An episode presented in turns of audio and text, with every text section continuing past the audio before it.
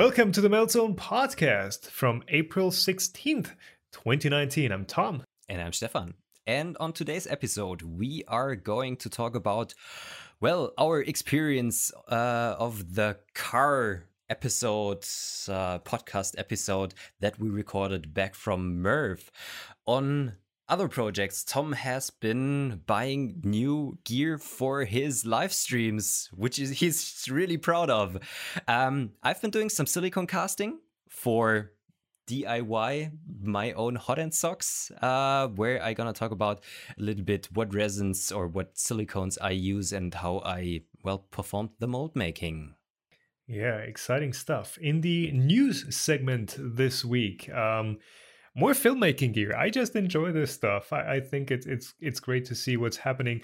Resolve 16 uh, recommendation for you guys. Should you be using that to edit your videos as well? Um, we talk about the World of Tanks DMCA takedown that happened on Thingiverse just this week, and kind of going further on the topic on copyright. Um, on a quick update on the European copyright reform and trying to, to to take a positive note on it because I mean, it's out of our hands, anyways, at this point. And lastly, one one quick news topic is MakerBot now has a Red Dot Award. Go figure. uh, on the well, in the topic of the week, uh, we are talking about how much material tuning or how little material tuning we actually do for our 3D prints. Um, and at last, Ah, we will uh, yeah talk about where the fr- funky smell at MRRF came from. The funky burn smell. All right. Ah, Stefan, how are you holding up from MRRF? Fully recovered yet? Uh, fully recovered yet. Not uh, well. Didn't actually get sick, so hygienic fist bumps was really the best thing uh, to do, I guess, because I kind of heard that a couple of people really got sick after MRRF, like shaking hundreds of hands. So yeah. I'm I'm doing I'm I'm doing really well. Um, so I've been w- back working just the day after we got back um, from from the US, and I thought this week uh, that week would be horrible, but I was holding up quite well. So I'm I'm doing great. How are you doing? I'm actually doing fantastic too. Um, I, I I'm looking for the comment on YouTube right now where uh, someone was commenting, "Hey, it was weird giving fist bumps, but that guy came back with a cold. I didn't." so, yeah, for everyone saying it was strange to to not do handshakes, well, there's a reason for that, and it's for me, it's definitely paid off. I'm hoping for you guys as well who are listening, and, and maybe met me at MRRF uh, or Stefan, um, because we didn't spread germs to you and didn't get you sick either. So it, it's a win-win. Yes. I am. I have to be totally honest. I felt kind of bad because I always see it like a um, how do you say like showing sympathy uh, when when when um, shaking hands. Uh, but yeah, as you just said, it it paid out, and uh, being sick after such a tr- uh, trip for two weeks is just horrible. And you've actually been doing a video marathon after we got back oh, from oh, yeah, yeah. and that would not have been possible if you would uh, have been lying in bed. Yeah, well, I, usually I don't get that sick where I actually lay in bed. I usually drag myself up and, and do stuff. But yeah, um, because you get bored is... in bed probably, and this is so yeah. just lie, lying on the sofa or lying in bed. I can do that for a day, but after a day, I I just need to do something. Yeah totally. Yeah, indeed. The upload marathon has been. Uh, people seem to be liking the coverage, um, and it's. I, I, always try to give that feeling of okay, what is yeah. it actually like to be there, especially with stuff like mm. the walk around and the compilations of hey, these are printer projects and printed projects. Um, it was yeah. just horribly um, professionally made the interviews were were fluent the content was interesting uh, mm. pictures audio everything was great. So i, I really enjoyed uh, watching your coverage there and hopefully uh, also some of the viewers and listeners who haven't been there just get an impression how it was. Yeah well, thank you. Um, well, people were commenting that there was that was uh, that I was being a dick to Prusa. Um, he was kind of hungover that morning, uh, wasn't Prusa, he? Prusa is always hungover at, at the, like day two of, of events like that. Um, but I mean, he he does travel a lot, um, No. and I mean, I've I've met him enough times now that you know you, you can joke with him, and then it, it comes ac- between us, it comes across as you know a joke and not as being just a, an asshole. Yeah, I, So- I guess he understands it. Yeah, totally. Um, and I I think you can see from from my tone in the other interviews that I I can be very um very outspoken with Prusa and just like the hey you know your bed's rust by the way like, that, that's how that's how you get the the good um, the the actual substantial info out of out of people right uh, Yeah. and even though they they have sponsored the trip like I don't I don't do favors I don't I don't I don't go easy on them just for sponsoring uh, stuff that's that's not that was part of the deal and it never will be Yeah. Well, and he seems to be fine with that. So yeah yeah Pru- Bruce is a tough guy yeah. so so um, how many yeah. how many videos have you actually been releasing? It has almost been like ten. No, no, I think it was seven total if you count the one from um, that uploaded Sunday No. morning from the event. So the walk around uh, that was edited and well shot and edited on site, um, exported on laptop. The laptop has actually been. I'm I'm proud of you, little guy. You've been you've been holding up well. Um, yeah, so that that's number one, and then I think six edited videos of just bests off and interviews and stuff. So Nice. I think more than I've ever published from any event. Yeah. Yeah. And as, and as I just said, um, I haven't been releasing anything because I would just have felt bad in comparison to you. So Well, I thought, okay, s- stick to your normal content. That's gonna be fine. You're gonna be okay with that. But comparing with Tom, nah. Well, here, here's the question: Do you actually want to release stuff from MRRF? Because I mean, we, we, we can we just switch sides on the camera. You've been helping me out uh, filming some stuff. Um, we switch sides, and, and you get the exact same result out of out of the setup.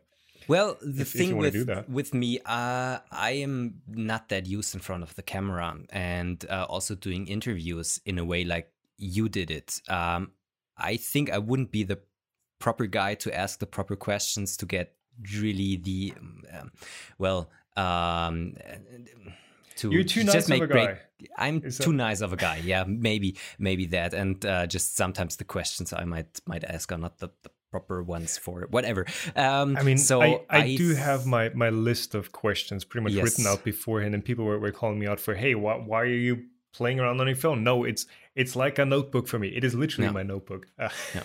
So um, to answer your question, um, I'm not totally keen on releasing something because uh, this is not just this is just not the content I'm good in making. So um, I think it's better if you or Joel or whoever is doing that who's really good in bringing over the point, and I just focus on the things I'm good at using my right. test test machine. I mean, yeah, if, if you go into events like this with the expectation Yeah. of not really bringing Mm. home seven videos to publish, then it, it's a bit more relaxing, I guess, Yeah. and a bit more, you know, Well, enjoyable. totally. You have been busy all Saturday and Sunday just finding slots where you can shoot videos and Yeah. like shooting each of the interviews with preparation. Every, everything was maybe like an hour, 45 minutes of work at least, just being at MRRF. And this uh, is, is already taking like uh, up half of the time you've been there. Yeah, uh, I mean, it's it's a work trip, right, for me. Yeah. Um, so I, I, I do expect to work there as well. Um, but yeah, it's a it's a mad rush, but I I do I, I feel like I actually work pretty well under stress, under just uh, that that deadline of okay, you have five more hours. Or, well, that, that, that was that was all of Sunday basically. You have Yeah. five more hours, and then people are going to start packing up. Yeah. Um, I, I do get stuff done uh, under those conditions. Yeah. Yeah. And And, we- well, since you have been sponsored, you kind of were expected to release something. And this would be the Yeah. thing where I would really question myself do I want to get sponsored and then have the need to release something to just say this trip has been sponsored by whoever? Uh, and this way it was just more relaxing because uh, I got back home. I have been taking a look at, at the footage I took there, but I thought, yeah, why bother? Um, just focus on the stuff you're good at and other people. Uh, I mean, will for- do uh, better coverage. for me it, it was like okay you're going there you are going to shoot stuff you are going to publish stuff. Um so like that that was a given. Um it's of course nice uh, we, we talked about this with sponsors like skillshare or uh, squarespace or all of those. Um when they want a video done like first week of March or something. Uh, you get the video done first week of March. That that is that is kind of a nice push to to actually get you get the stuff out the door and not to to procrastinate or to like mm. over polish stuff. But yeah, it's I mean I, I published more than than I expected and more than than was actually part of the, the sponsorship deal. But hey, yep, kudos for that. yeah, and we we also we also recorded the last episode in the car, and I mean I wasn't really happy with the audio quality, and I think we can improve. Yeah. But apparently, listeners were happy.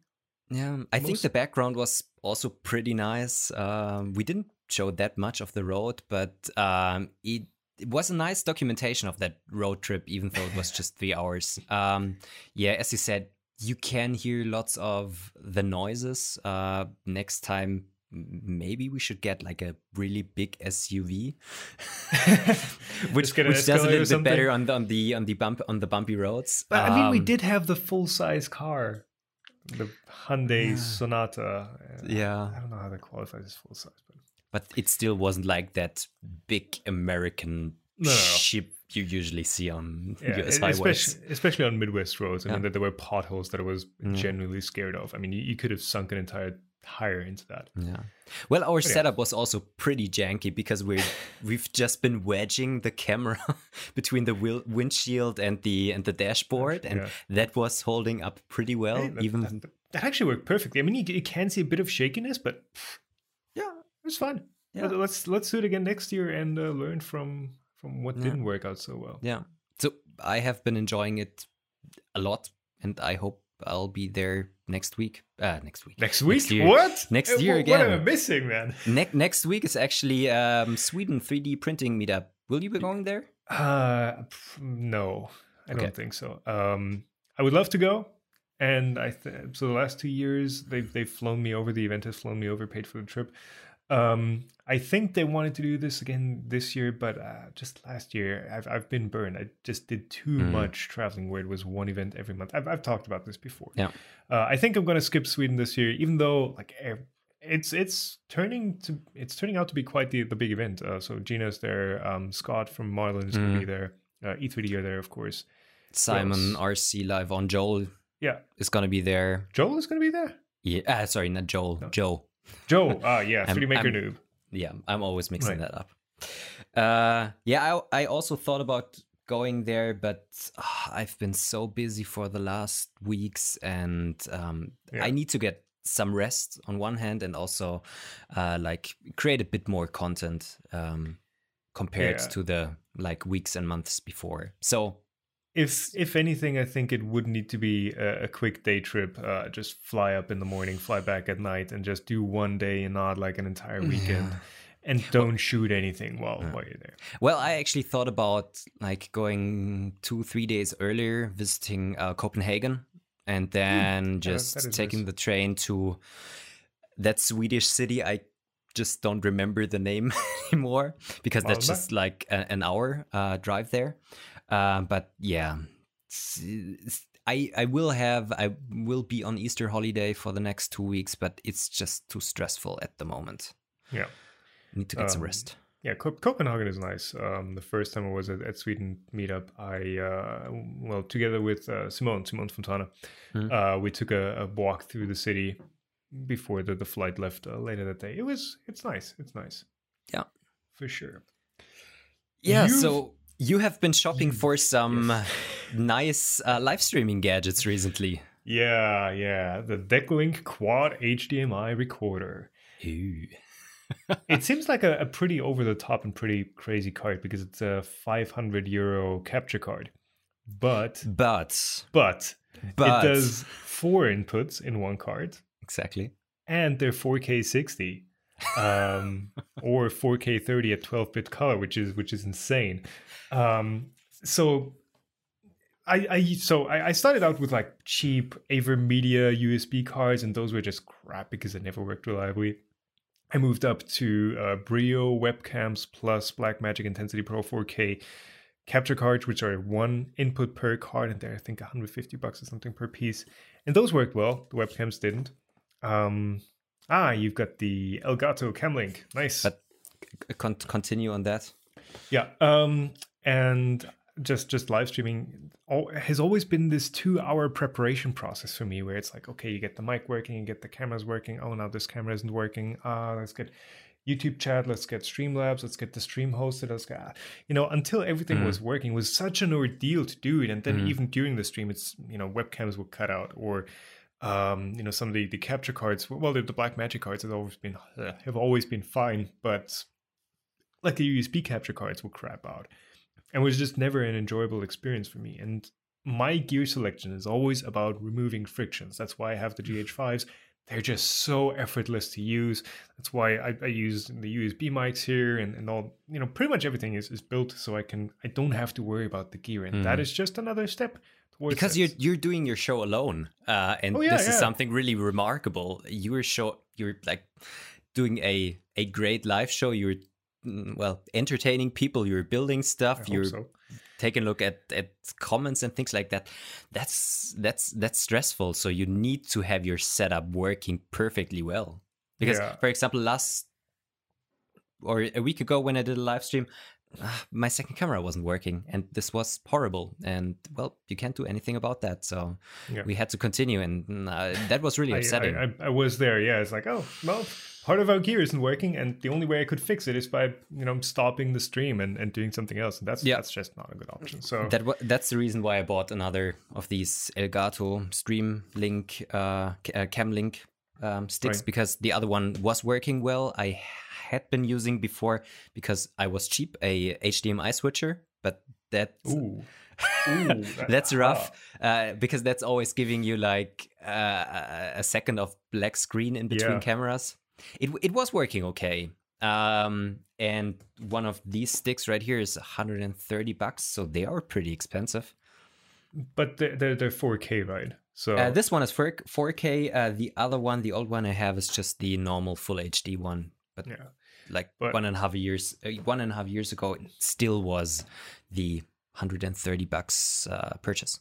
Yeah, but the thing is with with video or or any professional gear, right? It's if it's if it's costing you more money to have the shitty version of stuff if it you know if it ruins a live stream if it ruins a camera angle mm. if it you know takes you two hours to set up every time it mm. is very easily worth the extra uh, the extra cash to spend buy cheap buy twice and well yeah, exactly. your card was 500 bucks that's four of these so it's pretty reasonable yeah. and it, it does it does 4k 60 i think the Camlink only does 4k 30 I'm not planning on, on streaming in 4K 60 yet because I don't have enough 4K 60 cameras. I'm running uh, two GH5s and my two old G7s, which are still great cameras, but those only do 4K 30. Well, 4K 25 technically, but there's a there's a firmware hack you can do, so they do 30. yeah, I'm, yeah, I'm, really looking forward to uh, watch your next live stream because they had been professional before, and uh, with your four cameras now uh, yeah, working, it's... it's... gonna be really interesting. Yeah, and I do have ventilation down now, so I, I don't get like from the resin fumes. I don't get my, my throat all worked up. So yeah, it's it should be fun. I just now now I just need topics to stream. Uh, don't don't you receive uh, every day like requests for doing 3D printer reviews? Oh yeah, for sure. But I've I've not accepted one of those in, in a long, long while. Um, yeah, you, your last stream has been the artillery. Well, the N N N X one, right? Yeah, the the Sidewinder, X one, yeah. and this is a pretty nice machine. Uh, so you have a, a Prusa Mark III, and this is a quad printer. I did not have a really quiet printer before, um, so the artillery the 3D Sidewinder X1, whatever. Uh, it's just such an awesome quiet machine. Um, mine still has like two really noisy fans in there, but they fixed that on the on the release version. Um, they also just told me this morning that they're gonna send me the the upgrade stuff. But it's it, it's a really nice. nice. machine. I really enjoyed using it over the last uh, like one and a half weeks it was working nice. The print quality is awesome. Um, with the Volcano hot end, I have been printing some pretty big prints in no time. Right. Um, this thing can easily do like 80 millimeters a second. Yeah. And so this a... is probably the thing I'll I'll be using it for. Right. So high volume, high speed printing. Right? Exactly. So it's a it's basically a CR10 ish machine. Yes. Right. It okay. is. So 300 by 300 by 400 build volume. Um, the exactly integrated the electronics are pretty nice because you don't have all the wiring dangling around. The um, flat flex cables that they are using for connecting the print heads to everything. If you plug it in correctly, they actually work, right?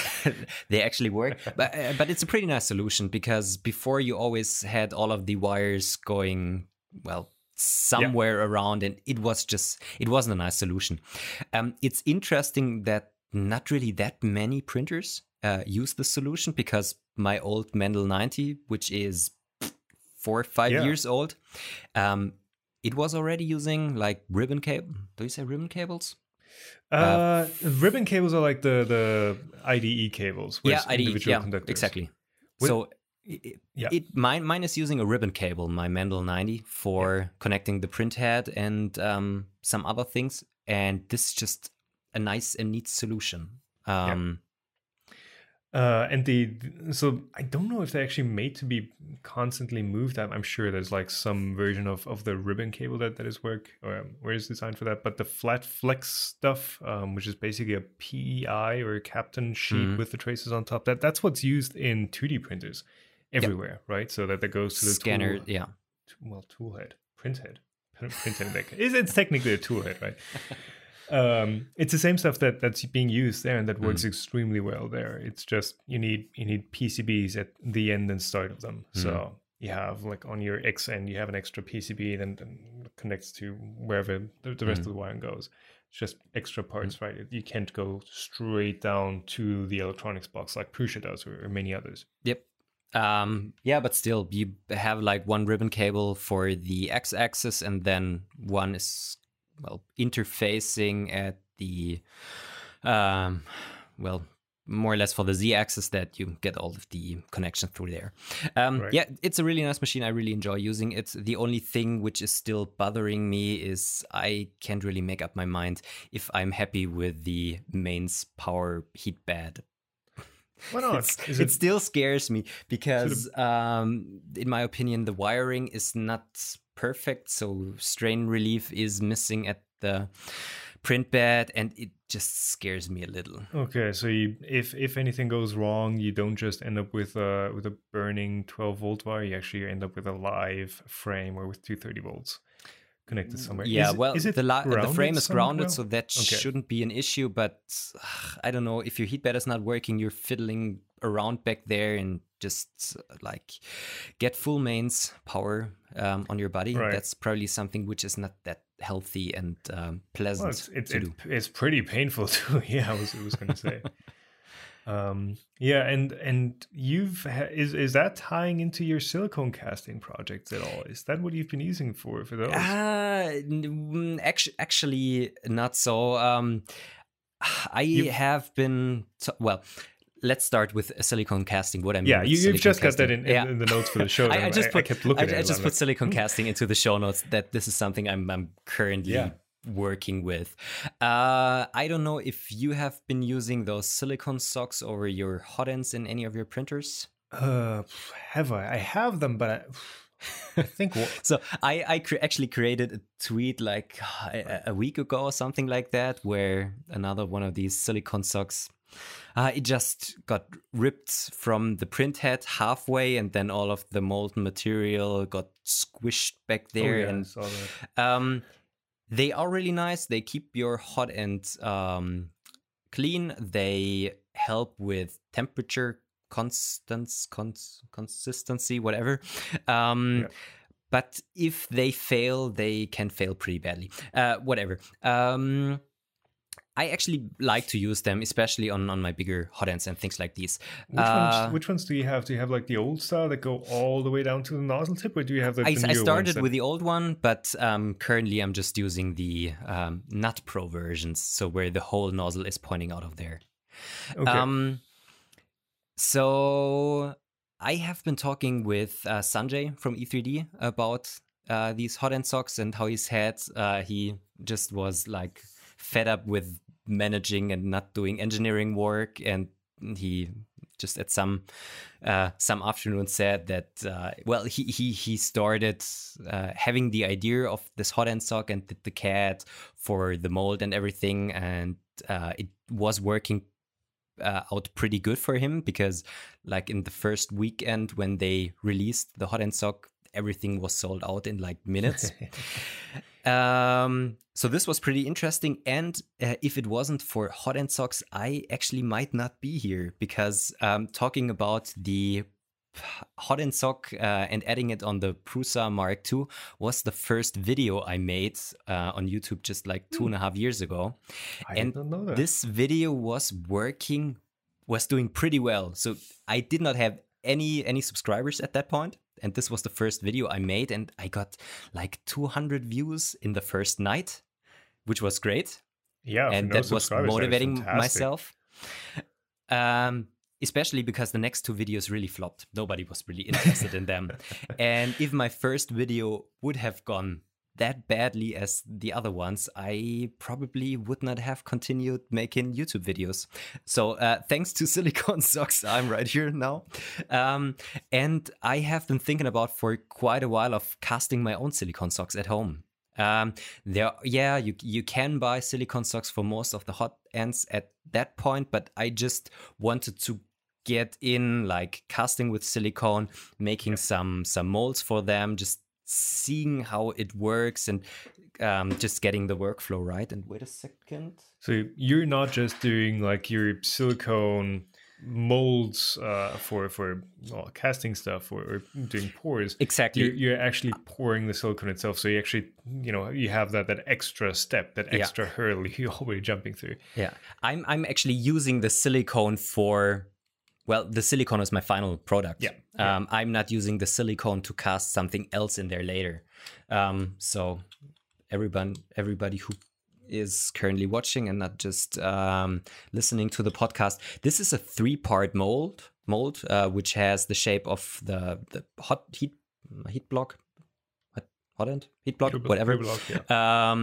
Then has a uh, just a thin slit around it that you get like at the moment a one millimeter hot end sock. You put it together. You just um, well, uh, kind of um, clamp it together with, with how do you say um, Screw Schraubzwingen, yeah. two clamps.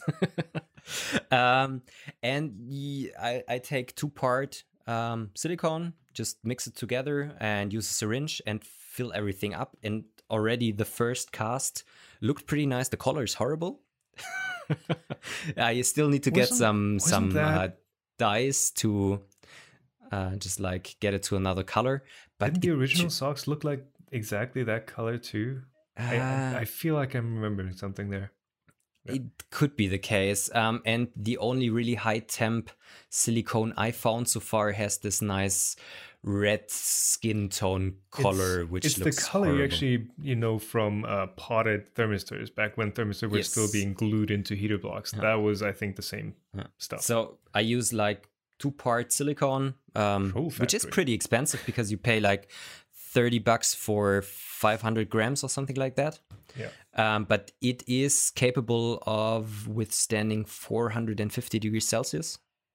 Probably not permanently. That might be like a peak rating. we'll I see. know. Yeah. Uh, so when I first installed it today, it was like um, fuming a little, but I guess this was probably the mold release I had been using. Uh, we'll see how they turn out. It is something really interesting because uh, I have never been doing like real mold design before. And with like silicone molds, it's really interesting because you can have undercuts and Yeah, uh, you don't need to have um, draw angles and things Yeah, like you, these. You get a lot more freedom than if you're actually casting a rigid material. no. So yeah, I'm just playing around with it a little bit. I don't know if there's gonna be a video on that, but um, this is something I was interested in, and maybe there are some applications where this would be really interesting if you have like yeah some high temperature application which you want to shield or something like that. It's pretty cool. I really enjoyed doing it and um, like you it's just simply mixing. It doesn't smell um, it, it wasn't really nasty when i was working with it uh, in comparison to like two part epoxy which is nasty. Yeah, um, the material is cured. After two hours you get it out of the mold and then you can cast a new one. Yeah. Yeah. pretty nice workflow and silicone, as as far as I know, isn't as so the the raw stuff even isn't as toxic or harmful as you know, say a uh, an SLA resin. Um, yep. there, there, are a few different types of silicone that, what is it, uh, platinum phenitsant. I'm, I'm missing the technical terminology for this stuff because I've never done it. Yeah. Um, a few different types that are more or less okay for skin contact, mm. but in, in general, they're yeah they're all right and that was really well i thought i really need um, some kind of a mold release um, that the silicone just doesn't stick to everything and i don't get it off uh, the the mold anymore. Um, just like the normal silicone you use in your bath which yeah. you never get off any tiles it's anymore. stick right? Um, but that's probably what it's designed for. Um, the casting silicone releases from everything, even though I, I haven't sprayed it with mold release hmm. before. Um, and it's it's easy to work with. Um, yeah, and I, I, was gonna I was gonna say it, it would be nice to see some like not dual extruded, but you know you print some parts, you lay them into your mold, you, mm-hmm. you close another mold around them, and then you pour the silicone. Over molding, so yeah. Well, exactly, exactly. Yeah. Um, so, but with the with a non-stick casting silicones, it would probably not be the, the best stuff for that. Maybe just using the, the regular cartridge silicone for mm-hmm. that. I thought about that. that um, interesting. This might be something interesting, yeah. But I don't. Yeah, I would have to try if mold release is enough to not get it to stick to the surfaces where you want to release it. And the really interesting thing about casting silicone is that um, you get a perfect imprint of uh, the surface oh, yeah. it was touching. It is it's super high detail. Super high detail. So, uh, well, I even know it from like professional applications where you have some really, really fine structures on parts that you want to, for example, take a look at under a, um, a scanning electron microscope, SEM, SEM. Yeah. Um, you take a silicon cast, then sputter it with gold, and then you can yeah. take a look at every last detail um, of the part you was actually you've actually been like um, yeah casting the silicone on. Yeah. So that is nice. Um, and he said thirty bucks per pound of, of stuff. 30 bucks per pound yeah it's it's cheaper if you're getting it in bigger quantities but this is yeah. the stuff i found um I was at first thinking about using like high temperature silicone that you use to um, like glue your crank or seal your crankcase in, in a car oh, yeah. or a motorcycle. Oh, I have a but tube of that. They're actually only good to like 250, 300 degrees Celsius. And they're, they're one part uh, silicones too, yep. right? They're not a, exactly. a two part that you mix up. Yeah. And um, so the I think the one part silicone that needs to be in kind of contact with oxygen or moisture or something like that, that it starts yeah. curing. Yeah. Um, the two part is nice because um, you can just put it in, well, anywhere and it will still cure. Yeah. Well, it's, uh, sorry. Uh, that's, that's the point of the two part, right? Yeah. Um, yeah, I mean, so you're just casting like super tiny parts. How how heavy are those? A gram or two, maybe? Uh, it's three grams. So I always yeah. just like mixed up ten grams of the resin, but that's that's plenty. So you're wasting more than you're using yeah. essentially for, for mixing up. Yeah. Um, where, where where always kind of cringes uh, when when people just have like a they they want to take a mold off of something and they have this huge box where they're just pouring like three kilograms worth of worth of uh, silicone. You just poured two hundred bucks of silicone, and they're like, oh, yeah. Uh, that that that gets rough, but yeah. I mean, for for your small scale stuff, the price really isn't that much of an issue, right? No, it's it's definitely not, and it was like a, a, a totally. Uh, how do you say a totally satisfying process i have never oh, yeah. been casting with uh, silicone before um, but i'm really thinking about like casting other things, a banana or something. I don't know. Yeah, yeah. Cast cast your banana. okay. Should we, should we move on from this onto the the news? uh, well, this was. Pro- I, I think this sounded uh, not the way I, I wanted it to sound. I, I mean, it's, it's, a thing people do, right? Yeah, well, pe- people people do with things, especially with with silicone casting. I mean, you, yeah. you get the right texture too. Ah, yes. Um, News. World of Tanks. oh yeah, that that that's something that uh yeah when World of Tanks and there. Uh, we stop laughing because this is not a this is not a fun topic anymore. Um, World of Tanks issued a DMCA takedown on Thingiverse, not just on mo- on models that they thought were kind of an infringement on their copyrighted models they have from the game. I mean, World of Tanks is a is a free to play online World War II themed, I think, tank game where you shoot other tanks.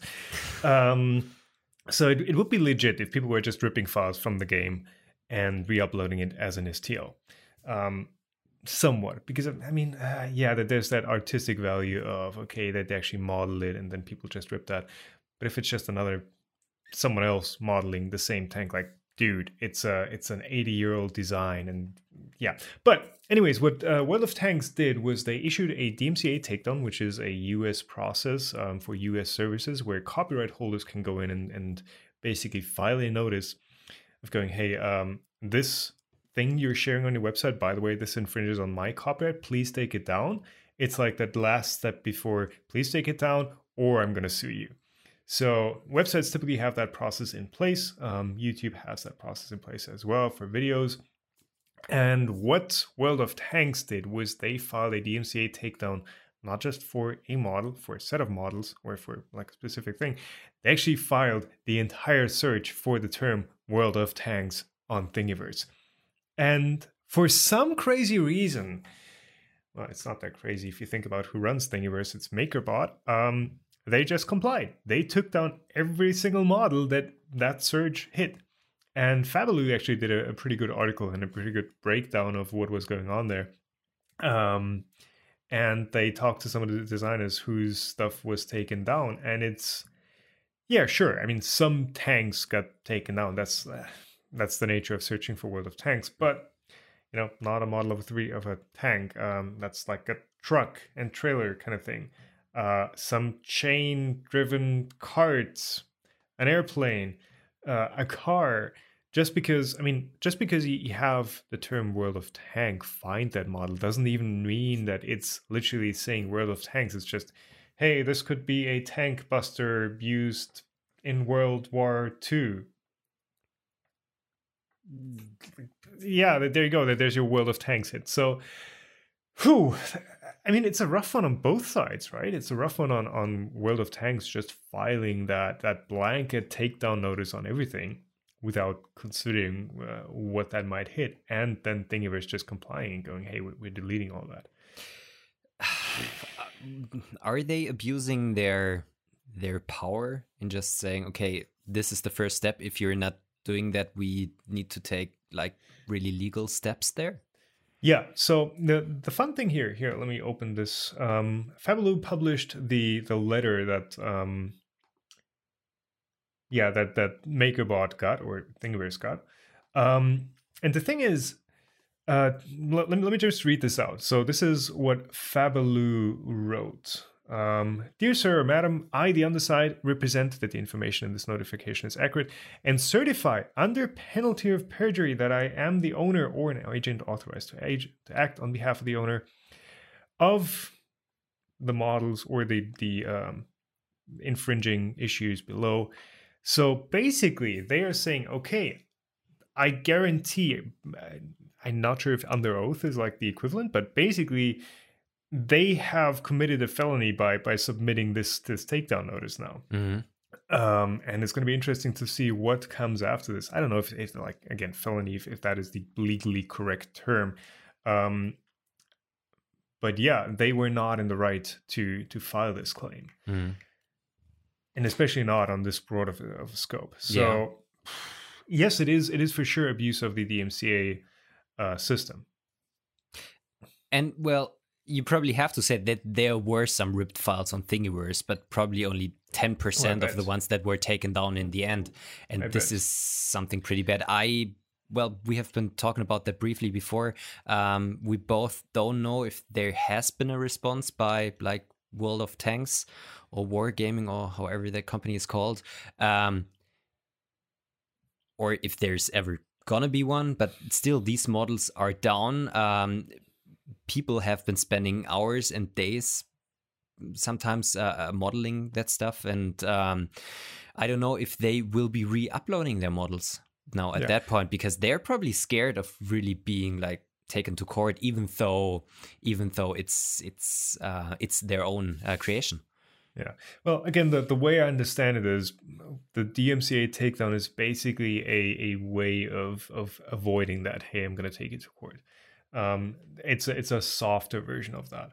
Though I don't I don't know if U.S. copyright stuff um, is rough. Again, we're, we're going to talk about German copyright or European copyright in a second. Um, I th- I believe uh, the copyright owner could still take any infringer to court. Mm-hmm.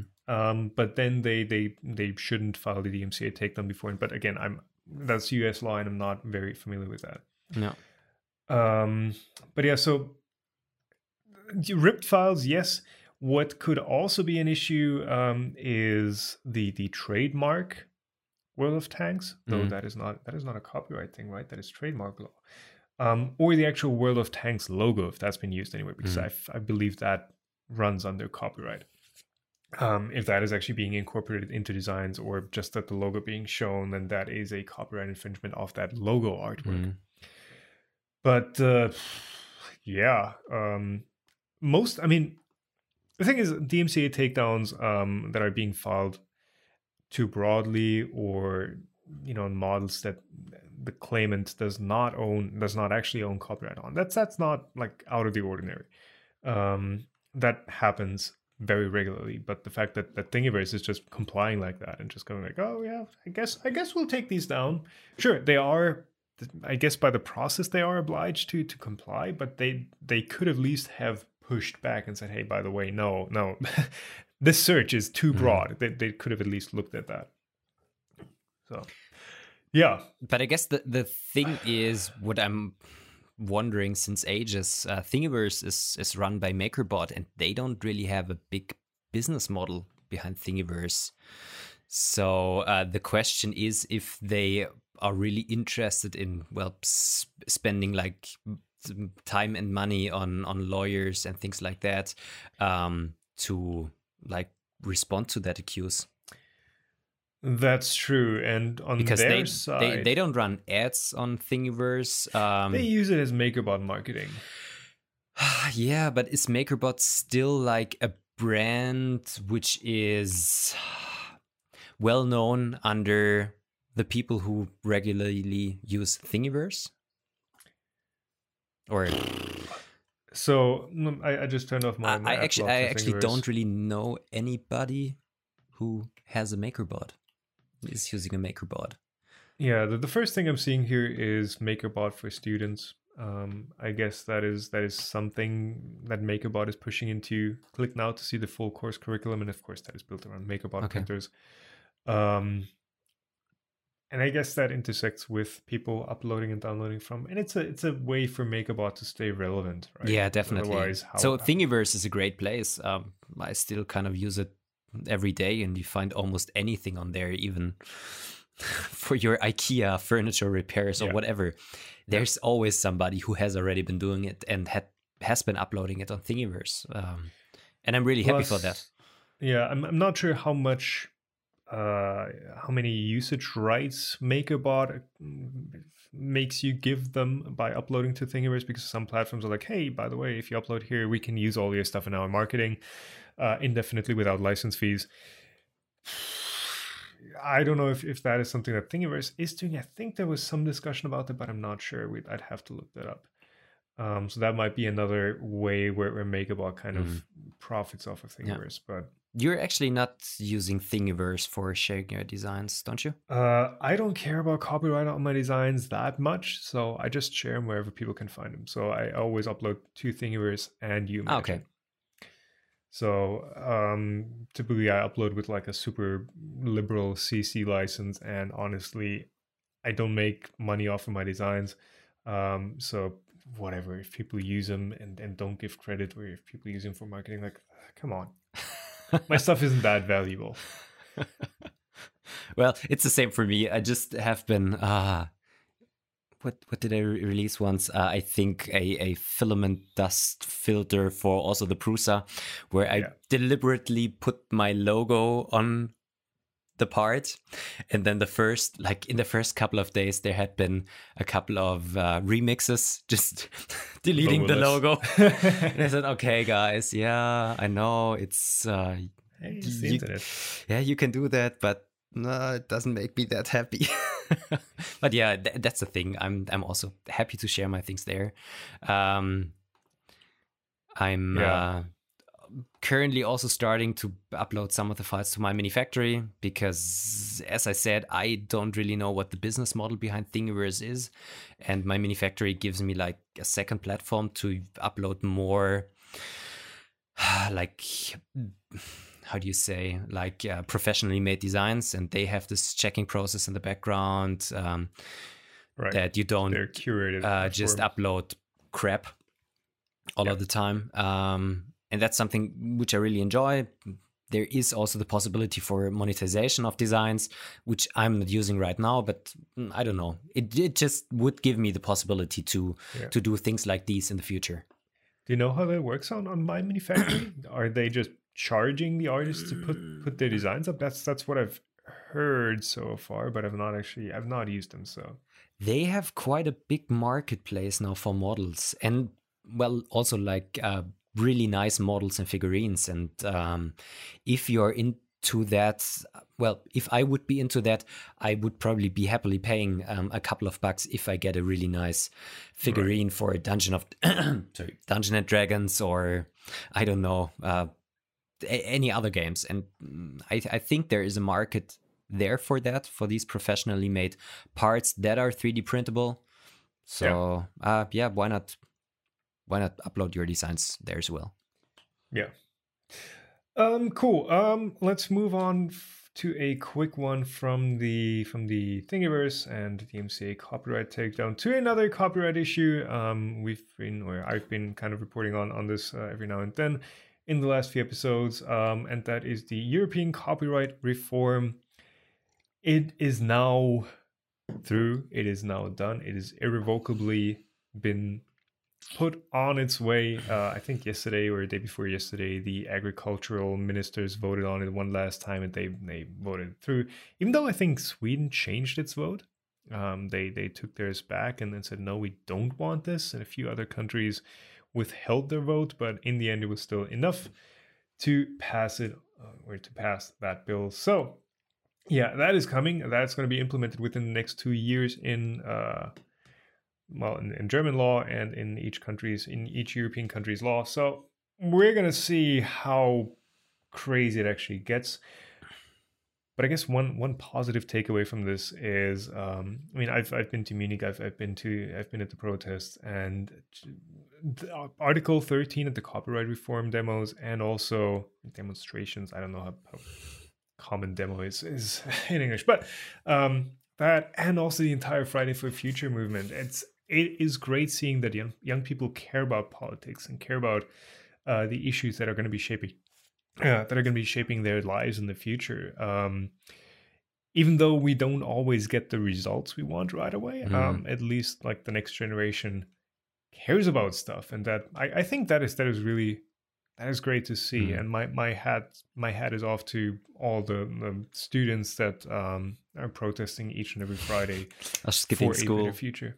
Well, skipping school, yeah, I guess they they do have a bit of a benefit, but it's I mean, how else would they get hurt, right?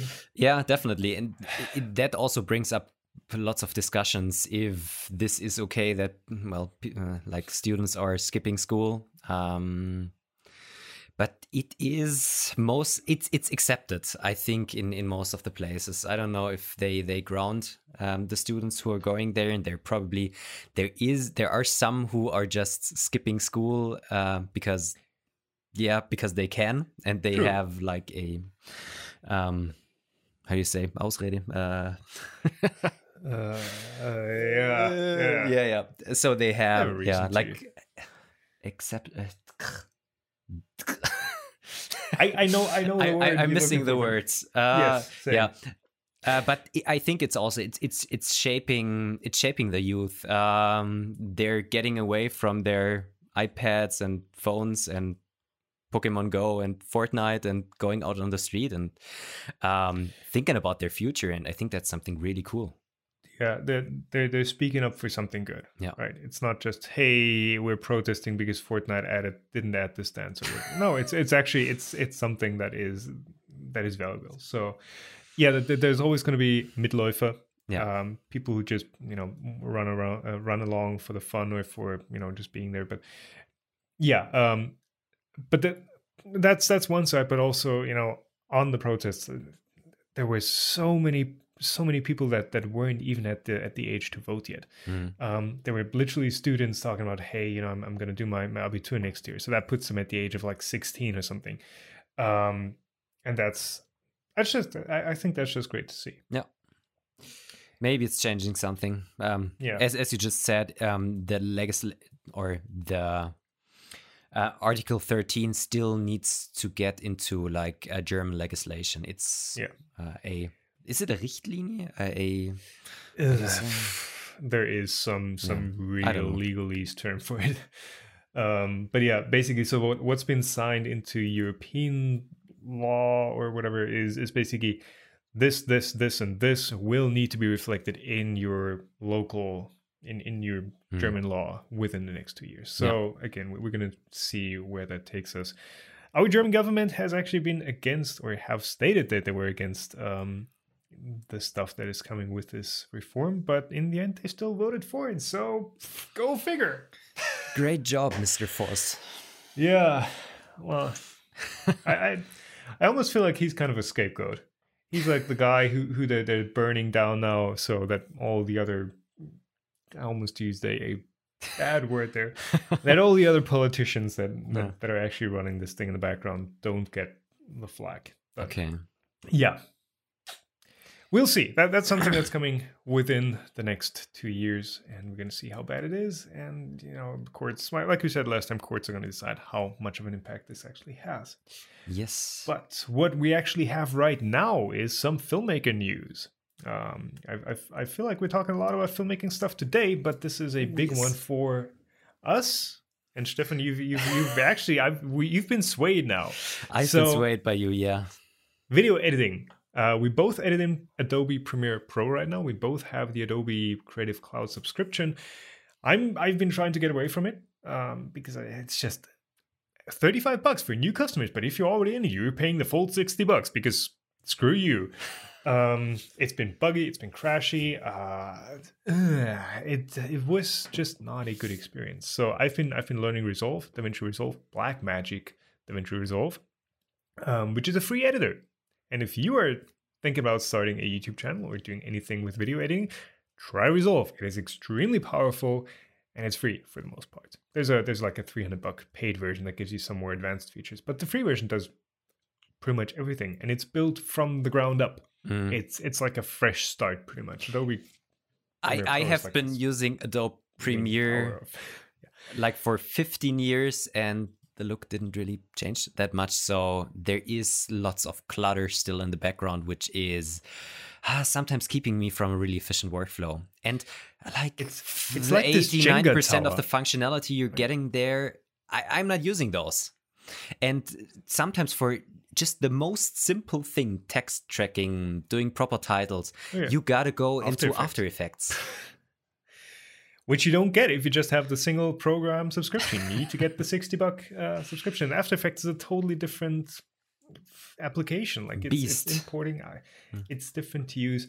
So Resolve also uh, includes After Effects, basically, or their equivalent. Yeah. Uh, so that is really nice.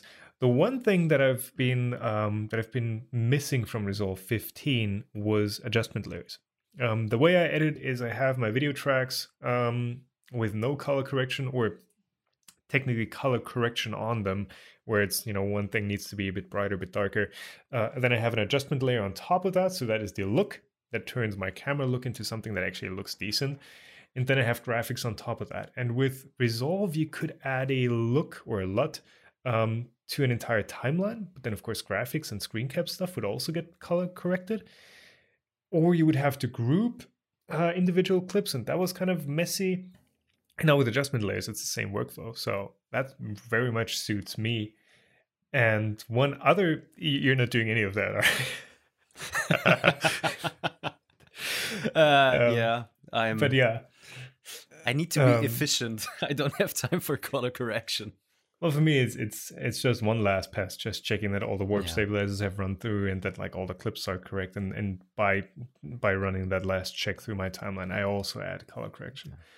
Um, and yeah, one one thing where I feel like uh, Blackmagic is just flexing on Adobe, just going like, "Hey, by the way, we got this too," is Adobe introduced into After Effects the content context content aware fill where with photoshop mm-hmm. um, if for example you had like a glass of water in your shot and you didn't want it in there you just select that and go remove this please and it would take stitches from the background and fill that in um, and kind of create a, a smooth uh, fill there um, after effects just introduced that for video as well so even on moving shots, you could track a vehicle and just remove it, and it would use information from previous and po- future frames. Um, and a week later, uh, Blackmagic releases Resolve 16, and they're like, "Hey, by the way, you know we we have content aware fill too, and ours is faster and has better tracking than Adobe's."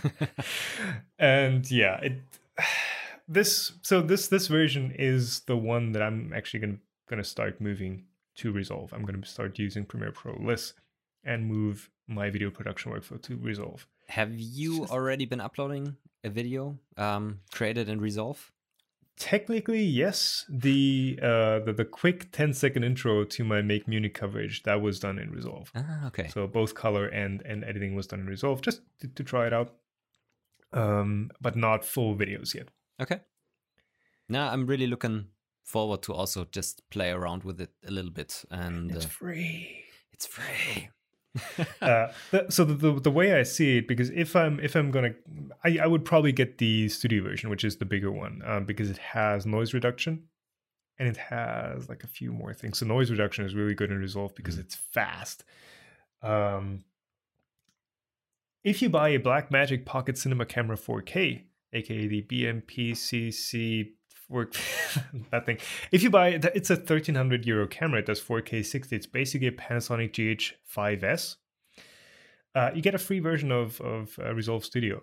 So it's like, hey, by the way, you buy this thing for 1300 bucks, which is as much as Adobe costs in a year, and you get a free camera with it.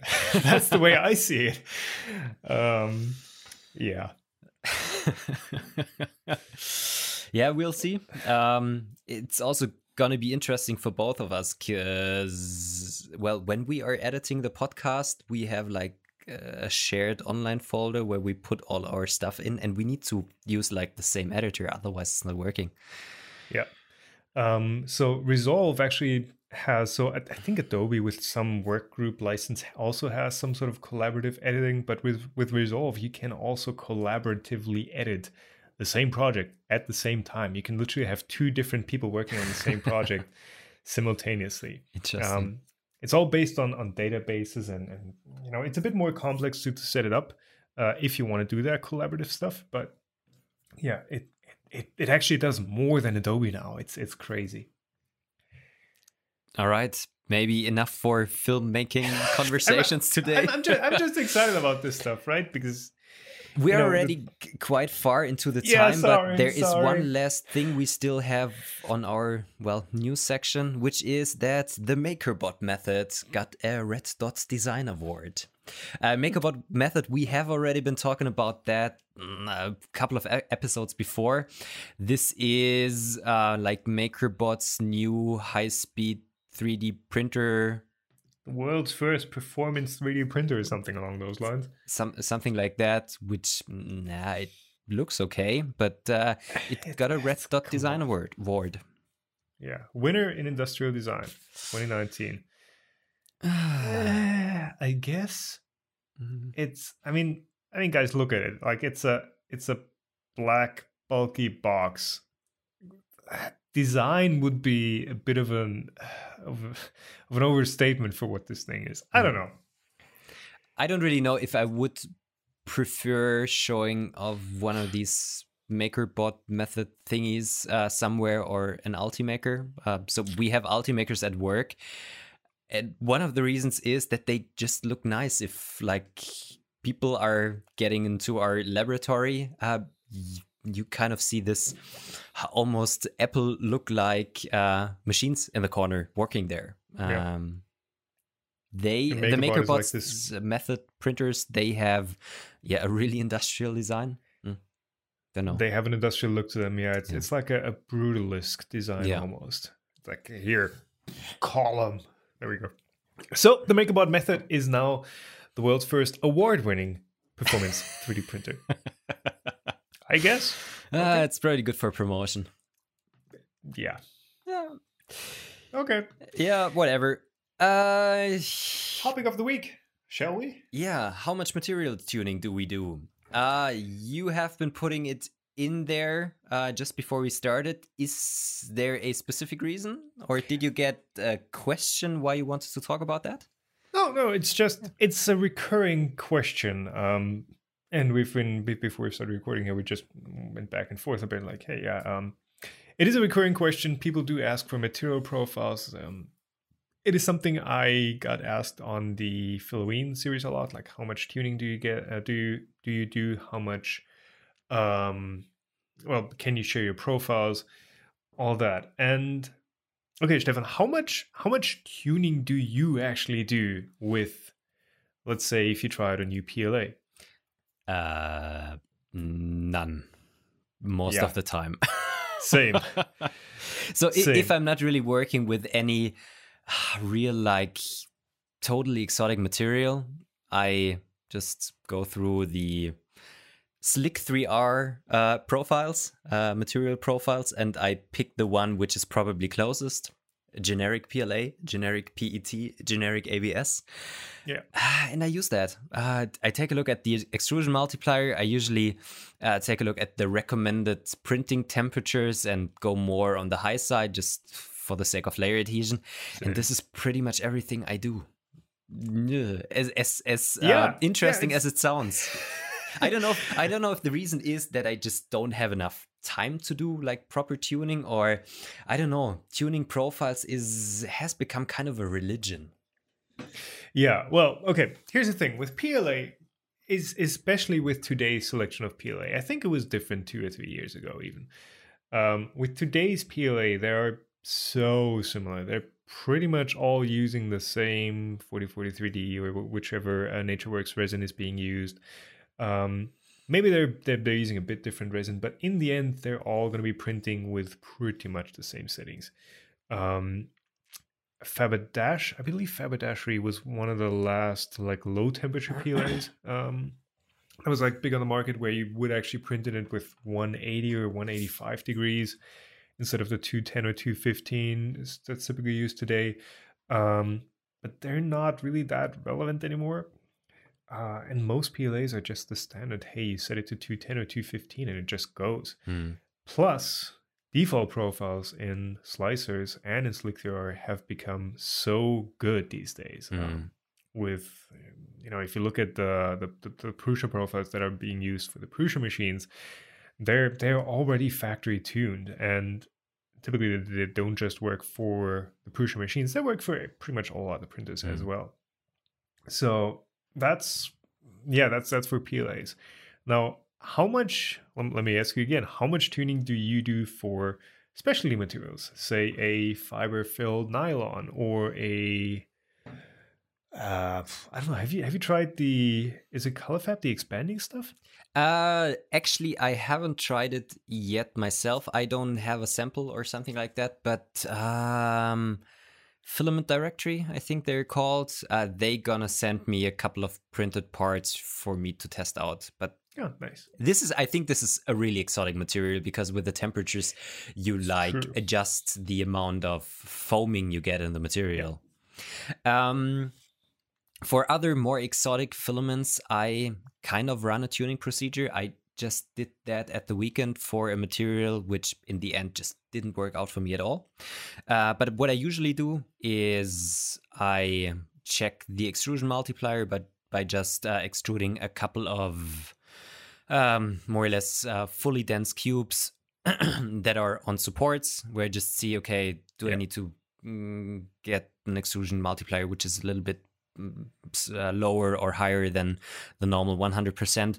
Um, then I do my temperature test tower, or actually Joe's 3D Maker Noob's temperature test tower, where I run through the uh, temperature range, um, take a look at uh, stringing of the material and general layer adhesion by there are small spikes on that model by just breaking yeah. them off and see how how that goes. Yeah. And also um, uh, moisture. Um, so at some temperatures, you kind of start to see bubbles on the material. This is something yeah. I check there. And then the last thing I usually do is printing another test tower with the before selected extrusion multiplier and temperature and going through the range of um, fan settings and then just take yeah. a look how the printing results look like with different fan settings and also if layer adhesion changes and this is pretty much what i uh, what i do for for tuning my materials yeah and that is basically like the the entire process from no, knowing nothing about a material mm. to having a fully tuned in profile mm. um i mean my my, my Filaween stuff was also was, was pretty much the same process print a few different models with different temperatures, then print a few different extrusion multipliers, all that. Um, and the thing the thing I've I've noticed also is that manufacturers typically give you pretty good suggestions for how to print it. Mm. Um, maybe the extrusion multiplier, yeah, five percent up or down. That that's something that is machine dependent and depending on on how well your gears grip that specific material. But if you have a, a reasonably good or reasonably well known manufacturer, um, they are going to give you recommendations for how to get it to stick, what what materials to use on your bed, whether it's glue stick or just P, plain PI or whatever. Uh, they're going to give you such suggestions for temperature, mm-hmm. print temperature, fan on, off, and that's that's pretty much all there is to it. Maybe if you have something that oozes a lot, you tune in retraction down mm. or up, up just a slight bit, but yeah, defaults are, are really good these days. Yeah. So there are two things to really look out for. It's one, the um, like printing quality, how the parts look. This is, in my opinion, a lot dependent on really the printer you use and speeds and retractions and things like these. And uh, what is interesting for me, since I usually do mechanical parts, um, I take a look at the strength, and this is the reason why I tune um, like fan settings and um, yeah temperatures yeah and it's always it's always a trade-off between temperature and layer adhesion or uh not not temperature print layer quality adhesion, and layer, layer yeah. adhesion yeah uh overhang quality as well um so it's if if you test a film, you, you always kind of have to put that into people's minds because you you are printing the material at one setting, but if you want stronger parts at the expense of a bit of print quality, you can always bump up your temperature 20 degrees. Mm-hmm. Um, your, your layers are just going to bond better. The material's going to flow better. You're going to over extrude slightly, um, just naturally because there's less resistance on the on the extruder.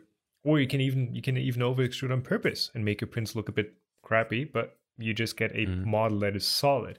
Or on the other side, um, who's who's doing that? I think Simplify 3D has that in there, where where the default extrusion multiplier is what ninety five percent or ninety percent. Ninety percent for all the CR10. Yeah, so that is that is a, a surefire way of just getting crisp and clean prints with no blobs or no no surface imperfections. But it's just going to be super weak because your parts are not your parts are not solid. They're not solidly fused together, and yeah, the same with temperature down. Your mm-hmm. overhangs are going to look better. Uh, your details are probably going to look better. It's but in the end, you're going to get a weaker print, and mm-hmm. it's mm. that trade-off you kind of have to ride. Um, also, fan setting is kind of like you know one one thing I can really always recommend is. I have had so many problems with different materials just because they were like kind of wet or moist, even though totally new out of the package dry your filaments. If you have issues with print quality, layer adhesion, blobbing, and whatever, um, put the filament into a food dehydrator, into your oven, and something like that for a couple of hours, and see if that changes um, print quality yeah. and the strength of your parts. And even for for simple PLAs, this could mean the world from world sorry world from time to time. Yeah. So I really tend to dry before my filament tests, always dry my filaments just to be sure that I'm not testing a material which is wet. And um, I even sometimes, if I know the the materials are a bit sensitive to moisture, directly print print out of my dry box because that just makes sure that they stay dry over well the amount of time I do my tests and that I get consistent uh, test results. Yeah, I'm. I don't know. I'm, I'm, I'm kind of torn on that because on the one hand, you, you do want to get like the best out of a material um, by by drying it and by, mm. by printing it properly. But on the other hand, most people are not going to be drying their stuff when they get it, especially now with PLAs. I mean, with uh, with a nylon, sure, yeah, um, you kind of expect it to put to, to be used uh, out of a dry box. But with PLAs, I don't know. Are, are you doing the material or are you doing your, your test procedure justice by by kind of improving it on what the manufacturer is giving you? It's i know it's it's a, it's a it's a wide topic and it's the same topic as hey how much should you be tuning your printer profiles for testing printers or how much should you be modding your printers? Yeah. like you know usually you get criticized when you when you test something like uh, an ender 3 hey tom you didn't do that mod or you didn't change that because that's described in this facebook group. And you're like yeah, but it's not what I got. It's a, you're turning it into a different product. So I don't know. Um, since since I'm usually looking for the mechanical strength of the parts, I try to make everything that it prints as good as possible. If I would just look at the printing quality, I would always go for the lowest temperatures possible because that usually gives you the best printing results.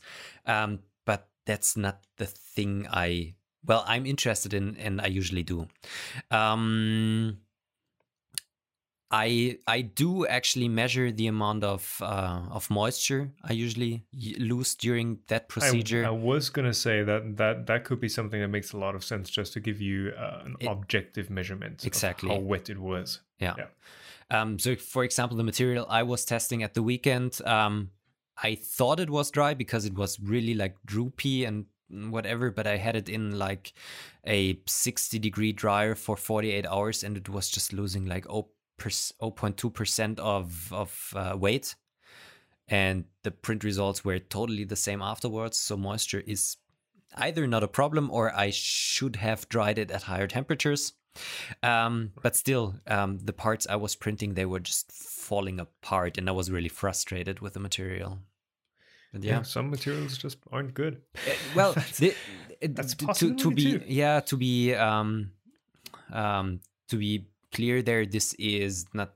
This was like an experimental material for somebody who rolled me. Who I thought it would be interesting, but it just didn't work out for me at that point. I I would have really liked to work with it, but yeah. So, some some uh, resins are just not meant for 3D printing, I guess. Yeah, yeah, so to to conclude this topic, how much material tuning do we do? Uh, unless it's an experimental material or something that doesn't have a profile yet, not that much actually. Yeah, go with the defaults. Look for a material that is already in your slicer, which is pretty similar. Go with that. Tune extrusion multiplier, temperatures, and yeah, yeah. you're usually good to go. And okay, one one closing thought, one last because I'm I'm just thinking of it.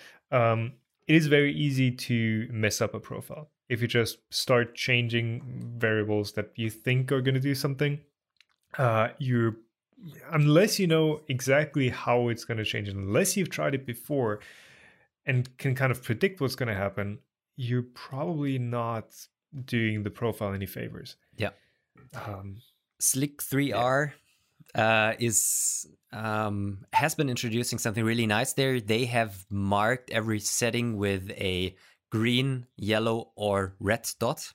Yeah, that's um, the, the, beta now. For the beta, yeah. I've yeah. been working with the beta for quite a bit and I'm quite happy with it. And they kind of tell you, okay, if this is a red marked setting, only mess around with it if you're pretty sure what you're doing. The green ones are totally fine. Uh, the yellow ones, yeah, just pay attention what you're doing, but the red ones really only change them um, if, if, you know what you're doing. And I think this is a really nice approach because if you take a look at, uh, well, Slic3r, Cura, or even Simplify 3D, you have like hundreds of settings you can tune, yeah. and all of them have interactions between each other.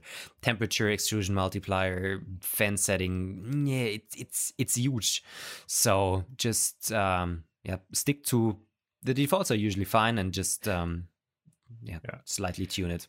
Yeah, at, at least Okay, um, so we, we were this is referring to Slic3r Prusa edition. Um, yes. I don't think the standard Slic3r has this yet, but um, yeah, at least the, the defaults now are actually good. Um, I, I still remember when the defaults in uh, vanilla Slick 3R were actually not that fantastic to use.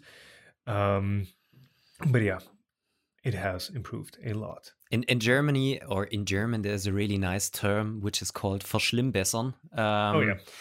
What would be the um, um, the the what would be the uh, the opposite of that? Um, improving disimproving something like disimproving or something like I, that yes yeah that's probably not a, a, word that's used but you, you, guys you guys get what we're trying to say here um, yeah. trying to make something better and just screwing it up more and more would be the proper translation.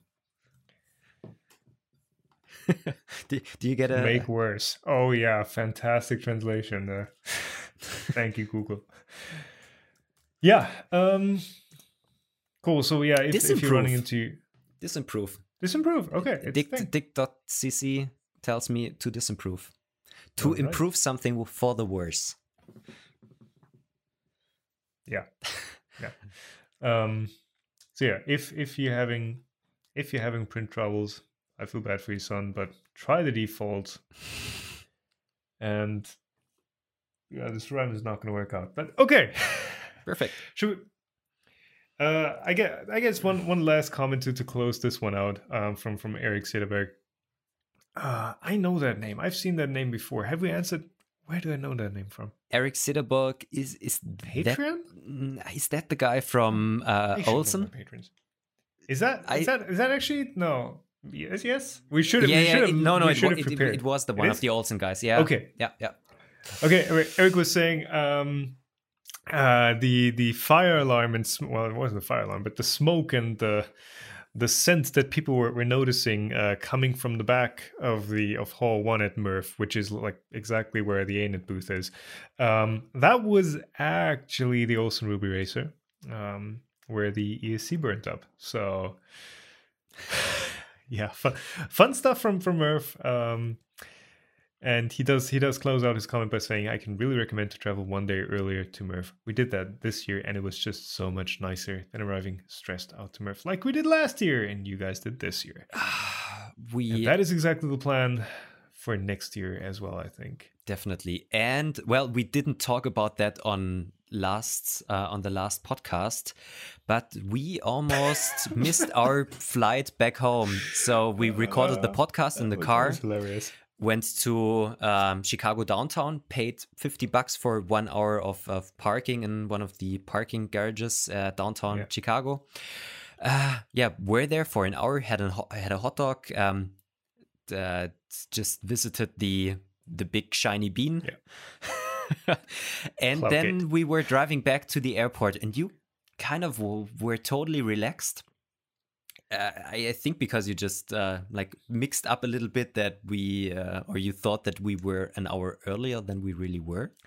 Yeah, but it, we it only, arrived. It only hit me once we once we got out of the rental car terminal. We arrived forty minutes before departure at the airport. And yeah, at not at the gate. The, at the terminal at check-in yeah. at baggage drop i was so relieved when they were still um, well taking our or taking our uh, baggage. What do you say? Yeah, yeah. our luggage. Um, and then um, the security check wasn't a problem, but we were the last guys enough. in the airplane, and oh yeah. my goodness, I was so stressed out there. you know, I it, we, we, were talking about that, but the thing is, I I can't stress out about things I can't change. Like, uh, okay, I I, I was pretty relaxed until I, I realized I was yeah. kind of like, oh well, well shit, this is huh, we, we are actually late. Yeah. Um, I hadn't realized it until we had dropped our car off and we were walking out and we were like, hey, by the way, this is in one hour. And like, oh, yeah, you're right. But I mean, at that point, like, what are you gonna do? Like, you wait for the bus, you get on the bus, you drop your baggage, you go through security. That's all stuff that you know just has a fixed time. That you, you can't skip lanes. You, you you can't yell at people to make them go faster. No, it's it, stuff just takes its time, and if we make it or not is out of your hands. So I really envy you. yeah, why, why stress out about it? And it's it's uh you know it's it's it's kind of a, a lifestyle. You know, it keeps you grounded, keeps you you know not stressed out about out of Right. not stressed out about things you you're just gonna have to deal with and you can't change. So Yeah, you are totally right about that. Well, we made it to the airplane. Um, Yeah. Actually, some other guys from from MRRF were also in the airplane. Uh, like yeah, yeah, the- Daniel Norée was was two Daniel rows uh, ahead of me, and also the Olsson Ruby guys. So maybe even Eric. possibly. Eric might have been there. Uh, yeah. He for sure wasn't stressed out when getting on the plane back. yeah, Yeah. All right. That I- that, that was an experience. it was an um, experience. Um, next year, maybe be there at least half an hour earlier. Yeah, that that, that, that would have been nice. But I slept for five hours on the flight back home, so mm, maybe stress was good. All right. Uh, and I guess that concludes our episode for this time. Stefan, again, was good talking to you. Thanks for taking the time. You're welcome. Was good talking to you too. If you guys have comments, questions, annotations, notes, stuff you want to want us to talk about, suggested topics, all that good stuff, leave it in the comments below on YouTube or tweet at us at the Meltzone. We read each and every comment and each and every tweet um, when we actually remember to check them. But um, yeah, thank you for listening. Thank you for watching. Uh, subscribe. Find us on all the podcast ep- uh, podcatchers podcast platforms if you're watching on YouTube or if you're listening to this thing. Um, keep in mind you can also watch this thing if you want our beautiful faces uh, in the background. It is the exact same audio track. You get the same experience no matter where, and it's always free Yes. support Stefan on Patreon or on my Patreon if you enjoyed this. Um, we don't have a separate Patreon for the show, but you can support us on our standard Patreon campaigns for YouTube. Uh, both Stefan and myself, we have that linked below. Thank you guys for listening or watching. Until next time. All right. Bye. Goodbye.